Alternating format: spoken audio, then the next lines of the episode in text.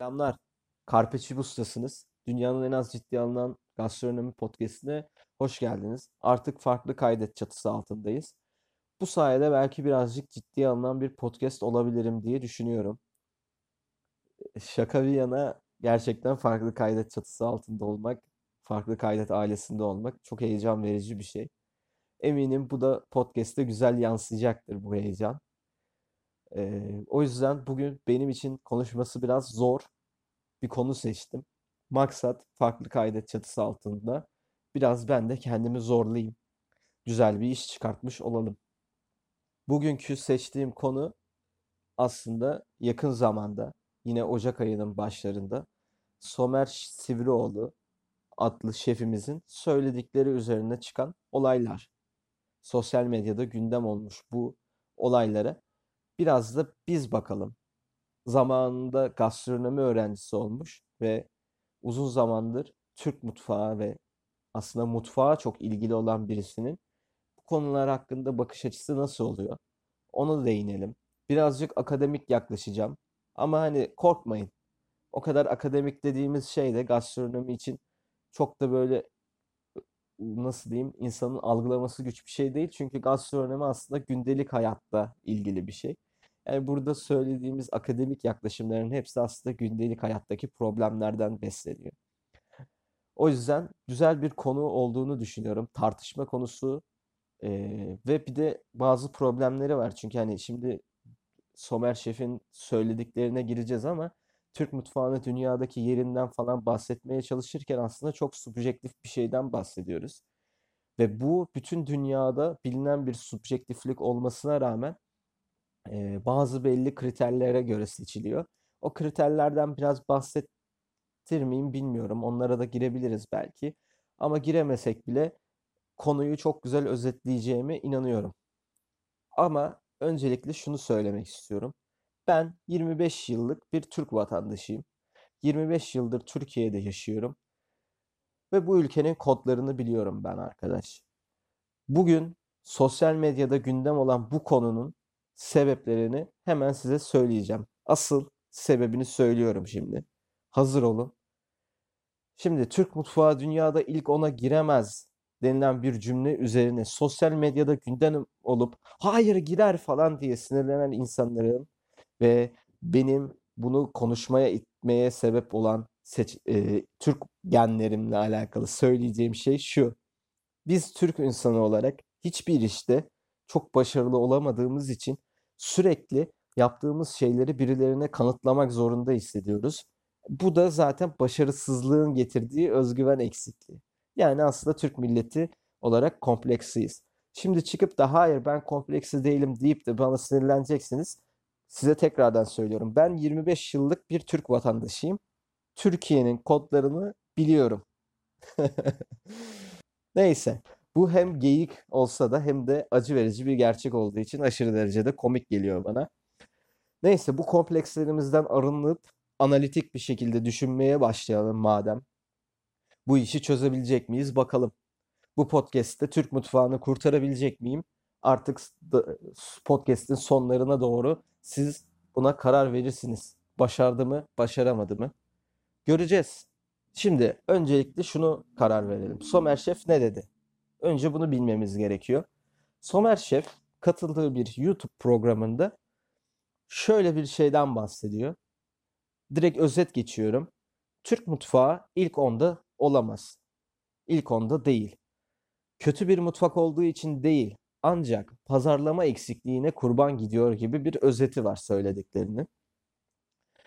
Ee, söylediklerinin pazarlama kısmına katılmakla birlikte Türk mutfağının ilk onda olamamasının sebebinin sadece pazarlama eksikliği olmadığını ben bizzat biliyorum. Buradaki insanlar da biliyor. Bu podcast'i dinleyen insanlar da biliyor. Herkes biliyor. Yani tek sorun pazarlama problemi ise o zaman pazarlama işini iyi yapan birilerini getirin de düzeltsin o zaman. Lan tek sorun buysa çözümü de çok basit. Ama işte tek sorun o mu değil. Bunu herkes biliyor. Ama bizim sevdiğimiz, bildiğimiz, güvendiğimiz insanlar bazı şeyleri söylemekten çekiniyor. Siz otorite olmuşsunuz ama bazı şeyleri söylemiyorsunuz, göz ardı ediyorsunuz. Peki gerçekten Türk mutfağının dünyada ilk ona girememesinin sebebi pazarlama mı? Tabii ki de değil. Evet, pazarlama eksikliğimiz var. Ama önce pazarlanacak kaliteli bir ürün çıkartın da ondan sonra pazarlamasını düşünürüz diye insanın aklına geliyor. Şimdi ben size kendi gastronomi öğrencisi olduğum zamanlardan tespit ettiğim, kendim Türk vatandaşı olarak dışarıda yemek yerken Türk mutfağı hakkındaki izlenimlerimi ve bazı otoriterleri, otoriterlerin fikirlerini de derleyip size sunmaya görev biçin, biçindim bunu. Bu benim görevim ve şimdi geleceğiz. Ama bu konuya gelmeden önce şuna değinmek istiyorum. Somer Şef'in dediklerinin neden olay olduğunu şimdi herkes merak ediyordur. E, hepiniz benim gibi hani gastro, e, camiasını takip etmediği için ya biraz uzak kalmış olabilir. Şimdi Somer Şef'in dediği nokta neden olay oluyor? Onu söyleyelim. Hepimiz interneti, sosyal medyayı kullanan insanlarız. Sosyal medyanın ne kadar güzel olduğunu, ne kadar faydalı olduğunu tartışmayacağım yani.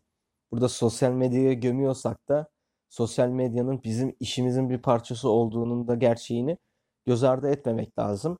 Ki şayet sosyal medya bu kadar gelişkin olmasaydı ben size şu an bunları aktaramıyor olacaktım. Ancak sosyal medya ne kadar işimize yaradığı anlar olsa bile başımıza bela olduğu anlar da çok fazla. Burada kastettiğim şey Somer Şef'in aslında gündem olmayacak bir şey söylemesi. Yani insanları rahatsız edecek, insanları polemik tartışmaya, polemiğe sevk edecek bir şey söylemiyor aslında. Gayet net, basit, anlaşılır ve onaylanabilir bir şey söylüyor. Herkes tarafından onaylanabilir bu. Ya birazcık da yuvarlak konuşuyor açıkçası. Ama şimdi sosyal medya haberciliği diye bir şey var ne yazık ki. Günümüzde e, internette haber takip etmek ne kadar zorlaştığının herkes farkındadır. İşte Twitter'da kimin ne dediği kaynaksız, e, kalitesiz, bağlamından koparılmış cümlelerle sunulan haberler, insanların şeyleri. Somer Şef de buna kurban gidiyor aslında. Gündem olsun diye sözleri bağlamından koparılıyor. Size şöyle anlatayım. Somer Sivrioğlu'nun yaptığı benim size söylediğim o yuvarlak açıklamanın e, Twitter'daki tezahürünü size açıklıyorum şu an. Anlat, söylüyorum. Türk mutfağı dünyada ilk ona giremez. Türk mutfağı hiç saygı gören bir mutfak değil. Şimdi insan bunu okuduğu zaman hemen bir tepki gösterisi geliyor. Haklı olarak. Ancak adam bunu söylemiyor. Ama bazı Twitter habercileri bu işten faydalanmaya çalışıyorlar. Onların yaptıklarını hepimiz biliyoruz. O yüzden bu insanlara aslında yeterince yüz vermememiz gerektiğini düşünüyorum. Çok yüz veriliyor ne yazık ki. Yani şunu söylemek istiyorum. İnsanların bazı duygularını tetikleyerek tık, beğeni, fav, retweet, bilmem ne, para bunları kazanmaya hedefleyen insanlar tamamıyla sizin duygularınızı kandırmaya yönelik yapıyorlar bu işi. Yani yarın bir gün benim söylediğim bir şey de buraya çıkabilir. Bu insanlar bağlamından koparıp koyabilir. E, bunu engellemek için ne yaparız? Şimdi aslında bu benim podcast'imin konusu da değil. Aslında ve benim de çok başarılı olduğum bir konu da değil. Ancak e, bu konuda aslında tavsiye vermek hepimizin sorumluluğu olarak düşünüyorum. Ben teyit.org'u takip ediyorum. Genellikle sosyal medyadaki bu haberleri teyit etmeden inanmaya karşı kendime bir direnç oluşturdum. Herkese de bunu tavsiye ediyorum. Yani Twitter'da gördüğüm bir şeyi veya işte internetteki herhangi bir haber sitesinde gördüğüm bir şeyi direkt inanmak yerine önce diyorum ki ya bu Teyit.org bunu bir analiz eder. Ben oradan şey yaparım, faydalanırım. Kendim bir habere analiz edebilecek kadar boş vakti olan birisi olmadığım için bunu yapamıyorum. Ama bunun da bir yöntemi var. Teyit.org bu iş üzerinde çok iyi çalışıyor. Ee, bu da benim gönlümden gelen bir reklam aslında. Tavsiye ediyorum. Lütfen takip edin. Bu işi yapan, teyitleme işini yapan insanlara ne kadar ilgi gösterirseniz o kadar işlerini daha iyi yapacaklardır, daha fazla yapacaklardır. Bu işi sürekliliğe getireceklerdir. Ve bu sayede de ortada dönen yalan haberlerden bir nebze olsun kurtulabiliriz diye düşünüyorum. Peki şimdi ben kendi konum olan, kendi işim olan kısma geçeyim. Somer Şef'in dediklerinde haklı olup olmadığını konuşalım öncelikle. Ee, bunu bir, daha demin de söylemiştim ama pazarlama konusunda haklı olsa bile Türk mutfağının dünyada ilk ona girmesinin sorun sebe ilk ona girememesinin sebeplerinden sadece tek bir sebebi pazarlama değil. Bir sürü sorun var, bir sürü sebep var, bir sürü sonuç var. Ee, bu bizle alakalı olan kısmı da var, bizle alakalı olmayan kısımları da var. Bunların hepsine teker teker gireceğiz. Ama öncesinde şunu demek istiyorum. Türk vatandaşı olarak, bir Türk olarak hepimizin bazı komplekslerinin olduğunu biliyorum. Kendimde de var bu. Bu komplekslerden birisini de şudur ki ondan bahsedelim. Bence bizim başarımızdaki en büyük engellerden birisi de bu. Sorunları kabullenmiyoruz. Bakın, sorunları tespit etmekteki artık e, geldiğimiz nokta evet iyi. Artık sorunları güzel tespit edebiliyoruz ama sorunları kabullenmek daha önemli sorunları tespit etmekten. Bazı sorunları kabullenmeyerek ya biz böyle şeyler yapmayız diyerek kendimizi bu şeylerden kurtardığımızı düşünmek de abesle iştikal oluyor açıkçası. Öncelikle sorunlarımızı kabul kabulleneceğiz. Sorunları kabul edeceğiz. Ondan sonra çözüme gideceğiz. Ama tabii bu işin sosyolojik kısmı olsa bile e, yine de ben hitap ettiğim insanlar da kesinlikle sorunlarını kabullenen insanlar oluyor. Yani böyle bir kısır döngü içerisinde kalıyorsun aslında ne yazık ki. Neyse, şimdi gelelim Türk mutfağının sorunlarını şöyle bir hafif yüzeysel, hafif derin, hafif analitik incelediğimiz kısma. Ee, ben bir liste çıkarttım. Bu listeden teker teker gidiyorum. Bu sorunlara teker teker e, gireceğiz. Şimdi ilk tespit ettiğimiz e, sıkıntılardan birisi hem kültürel hem de Türk mutfağının tüketiliş dizaynı ile dizaynı ile ilgili bir problem teşkil eden kısım. Şimdi Türk mutfağına şarap, Türk mutfağının ürünlerini şarapla eşleştiremememiz çok büyük bir problem yaratıyor. Özellikle e, şunu diyeceksinizdir haklı olarak. Şarabın ne kadar önemi olabilir ki yemeğin yanında? Haklısınız. Şarabın bir önemi yok burada zaten. Türk mutfağının şarapla eşleşebilmesi demek Türk mutfağı ürünlerinin uzun ve keyifli yemek için dizayn edilebilecek noktaya gelmesi demektir. Bu çok büyük bir avantaj sağlar. Çünkü ne kadar yemekten keyif alırsan, ne kadar yemekle ilgili vakit harcarsan, ne kadar onu bir hobi haline getirirsen o zaman bazı şeylerin sorun olduğunu tespit edebiliyorsun. Bazı şeylerin kötü olduğunu tespit edebiliyorsun. Ve şunu diyebiliyorsun.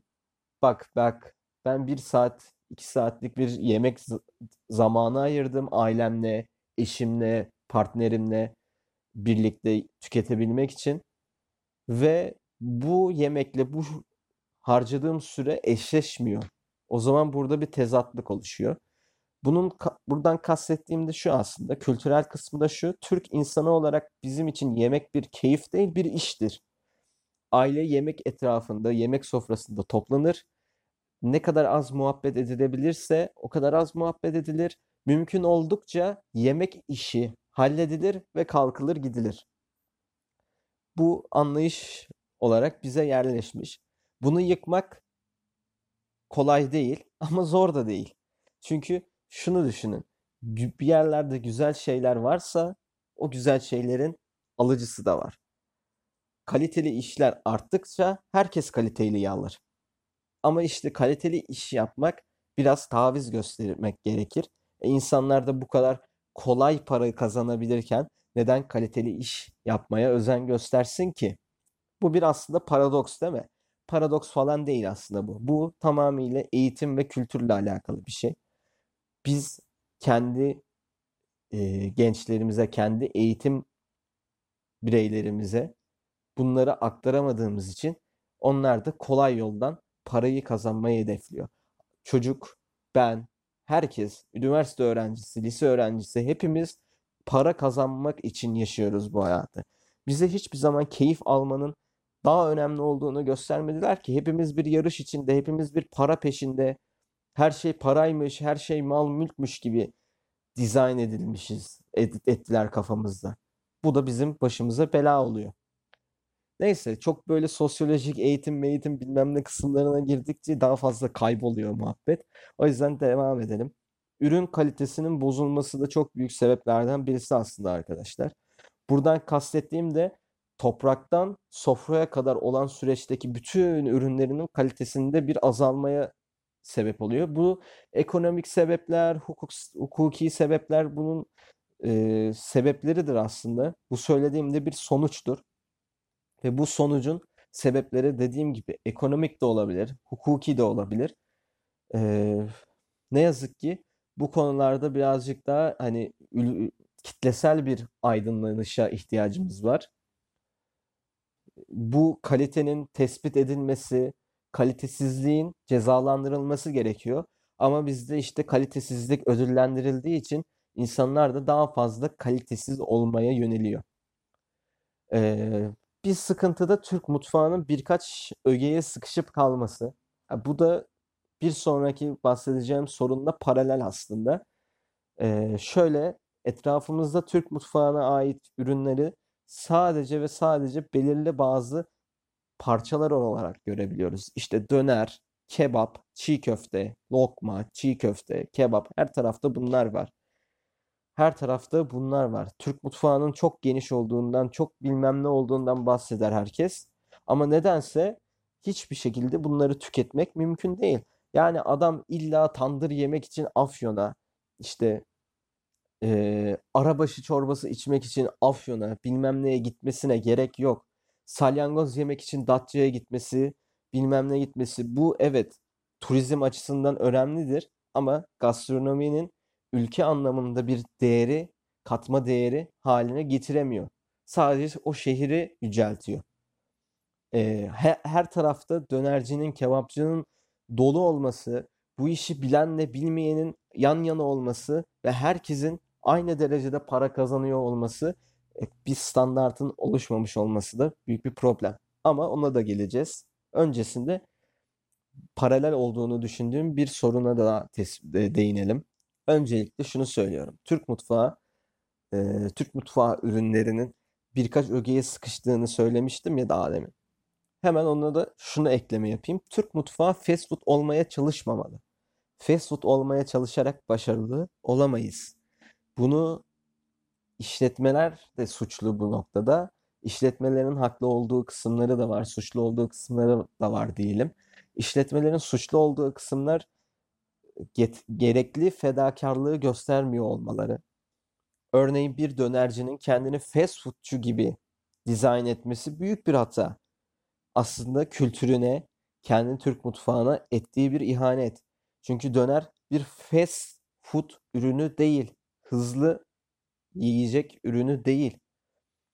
Fast food ürünü olmadığını şöyle anlatayım size. Döner taze etten, taze pişirilerek yapılan bir yiyecek. Fast food olmaya çalışmasına gerek yok. Kendi zaten ayrı bir nasıl diyeyim? Ayrı bir şey yani. Fast food olmaya çalışarak kendini stan- kendi standartını düşürüyor. Daha da kalitesizleştirmek zorunda kalıyorsun. Neden daha kaliteli olmaya çalışmak varken bunu yapıyorsun diye soruyor insanlar. Onu da daha demin podcast'in bir önceki problemlerinden bahsederken söyledik. İnsanların kalitesizliğe yönelmesinin sebepleri var ve bu sebepler çoğu zaman insanların kendiyle alakalı değil. Ama Türk mutfağının ürünlerini fast food haline getirmek onlara yapılabilecek en büyük ihanetlerden birisi zaten. Ve aynı zamanda işletmelerin sorunu var demiştik. O da şu. Dar görüşlülük, vizyonsuzluk. Ne kadar zengin olsanız da, ne kadar paranız olsa da parayla vizyon satın alamıyorsunuz. Bu acı bir gerçek.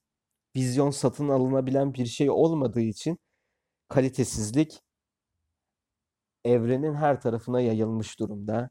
İşte kalitesiz filmler milyonlarca dolar paralar yatırılıyor, kalitesiz filmler yapılıyor. İşte kalitesiz insanlar çok fazla para kazanıyor, kalitesiz ürünler daha fazla para paraya satılıyor falan filan yani. Eee, burası da biraz problemli bir kısım. Ama parayla vizyon satın alamıyorsunuz. Keşke alınabilseydi. Keşke alınabilseydi değil mi?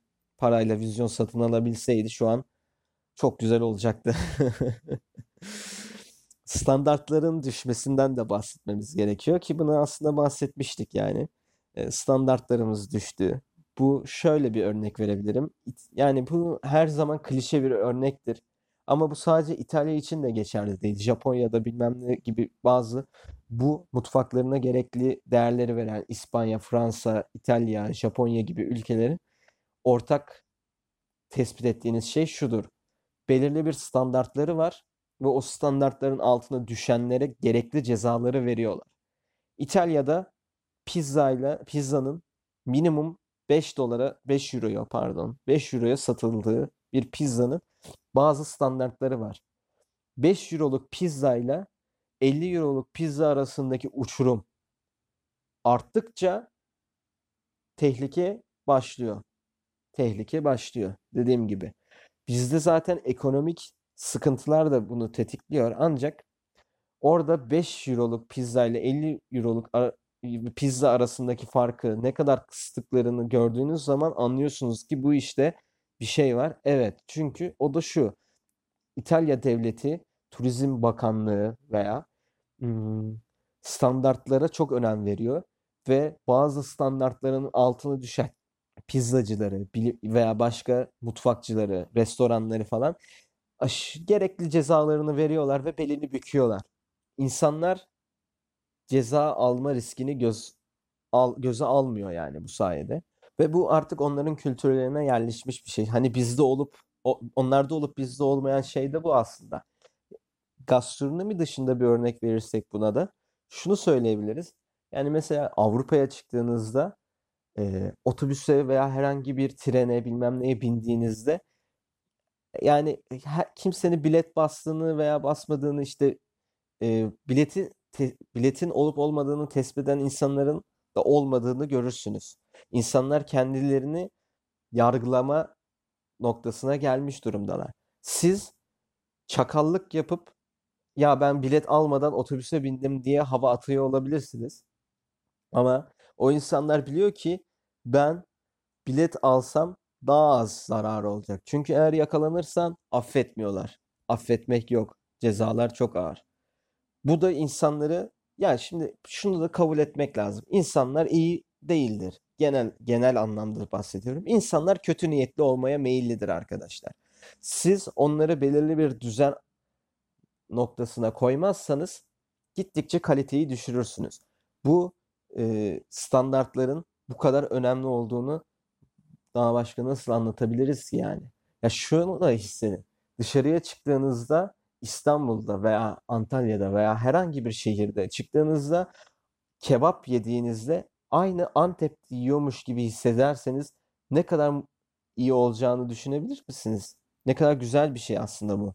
İşte o standartların sağlanması. İstanbul'da çok güzel restoranlar olmasına rağmen çok güzel restoranlar dışında o kadar kötü restoranlar var ki. Antalya'da adam akıllı restoran yok. Adam akıllı kaliteli iş yapan yer yok. Ee, bir sürü restoran olmasına rağmen hepsinin kalite standartları çok düşük. E buraya gelen turistik turizm turistler çok özür diliyorum. Turistler eh, yani eline attığında kalitesizliğe denk gelince biz bu dünya Türk mutfağını nasıl dünyadaki sayılı mutfaklar haline getireceğiz? Evet, getiremeyeceğiz işte. Ee, bir de şimdi tabii ki de şu da var. Ekol diye bir kavram var aslında. Ekol Fransızcadan gelen bir şeydir. Okul demektir aslında. Ama bizim şu anki anlayışımızda kullandığımız ekol, şu anki anlamda kullandığımız ekol, şu anki anlayışımızdaki ekol şunu ifade ediyor aslında. Ee, bir okul mantığıdır aslında yani. Ekol, Türk futbolu ekolü misal. Yok. Ama mesela nedir? Alman ekolü deriz. Alman ekolü nedir? Genç, genç yaşından itibaren belirli disipline, işte taktiksel disipline sahip olmasıdır mesela. Veya işte şey diyelim, mutfak ekollerinden bahsedelim. Japonya bir ekoldür. İş- kültürel olarak yaklaşırlar. Japonya ekolünden çıkan insanlar sebzelere daha farklı yaklaşır. Çünkü Japon anlayışında sebzeler eee, mümkün olduğunca az pişirilir ki canlılığını kaybetmesin. Canlılığını kaybetmesin. Bu bir ekoldür. Aynı zamanda ekol sadece bir felsefi anlayış olarak da değil, bir ürün olarak da gelebilir. İşte nasıl diyeyim? Japonların Kobe bifteği bir ekoldir. Onların ekolü olmuştur artık o Kobe bifteği. Mermerleşmesi yüksek, dünyanın en lezzetli eti olarak bir ekol olmuştur, bir marka olmuştur. Türkiye'nin böyle bir markası ne yazık ki yok. Kebabımızdan bahsederiz överek. Lahmacunumuzdan, pidemizden, dönerimizden, bilmem neyimizden, tandırımızdan, kelle paçamızdan bahsederiz. Ama bunların hiçbirisi ekol olabilecek noktaya gelmemiş. Getiremiyorsun. Ha, bunun bunun içerisinde pazarlama eksikliği de var. İşte Somer Şef'e burada katılıyorum. Ama fark ettiyseniz 50 tane şey saydık. Pazarlamaya daha yeni geldik. Ah, o böyle yuvarlak konuşmalar beni çok rahatsız ediyor. Yani herkes kendi mesleğiyle ilgili birilerinin çıkıp atıp tutmasını eee, takip ediyordur işte. Eee, otorite olarak gördüğü, sevdiği, beğendiği insanın Aa benim işimle mesleğimle ilgili ne söylediğini merak ediyorum. Bakayım ne demiş. İnsanlara insanlara kendini influence etme yeteneği olan birisi olarak acaba ne demiş? Ve o insanı görüp de böyle yuvarlak şeylerle yuvarlak bir şekilde konuştuğunu görünce insanın canı sıkılıyor. Ve gelelim şimdi bizle alakası olmayan bir sebeple daha. Şimdi hani podcast'in başında da dedik ya dünyadaki ilk 10 mutfak olmanın şartı falan ne yani? Aslında ya şöyle bir şey söyleyeyim. Bu dünyadaki ilk 10 mutfak olma olayının da pek bir numarası yok.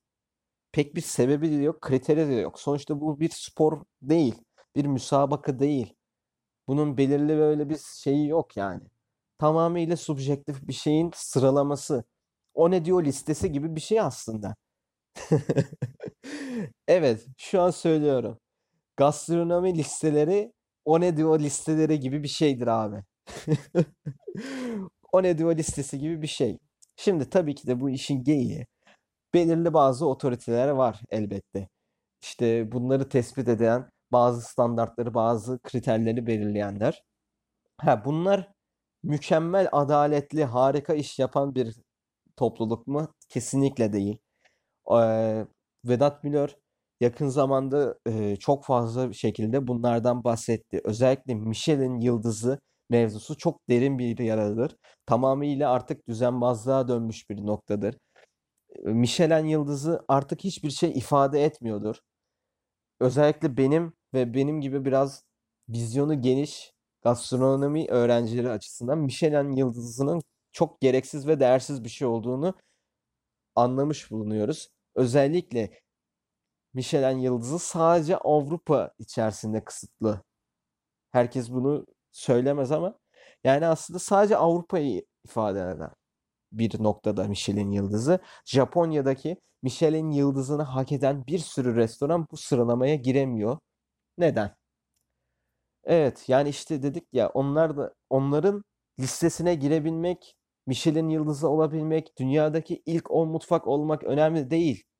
Birilerine bir şeyleri kanıtlamak zorunda değiliz. Biz işimizi düzgün yapalım. Zaten o zaman bir şeyi kanıtlamaya gerek olmadığını göreceğiz.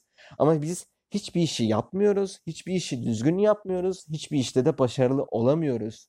Çünkü bizim bazı problemlerimiz var. Bahsettiğim gibi ya bu sadece gastronomi açısından değil arkadaşlar. Etrafımızda yani her tarafımızda görüyoruz bunu. Sadece bu alan içerisinde olan bir şey değil ki. Bu ülkede hiçbir şey düzgün ve başarılı gitmiyor. E bu büyük bir problem. Sadece pazarlama eksikliğiyle herhangi bir şeyle e, çözülecek bir şey değil. Tek sorunu olan bir şey de değil. Komple sorun. Önder Özen e, bir hakemlerle ilgili bir konuşma yapmıştı programda. Oradaki söz benim çok hoşuma gitmişti. Total kalite bu demişti. Evet arkadaşlar, çok haklı. Total kalite bu. Ben ne kadar aşçıysam o kadar da pazarlamacıyım gibi böyle saçma bir şekilde bitireyim. Ne alaka şimdi? Son çok vurucu bir cümle denedim. Hiç de beceremedim. Neyse. Görüşürüz. Teşekkür ediyorum dinlediğim için. Sağ olun.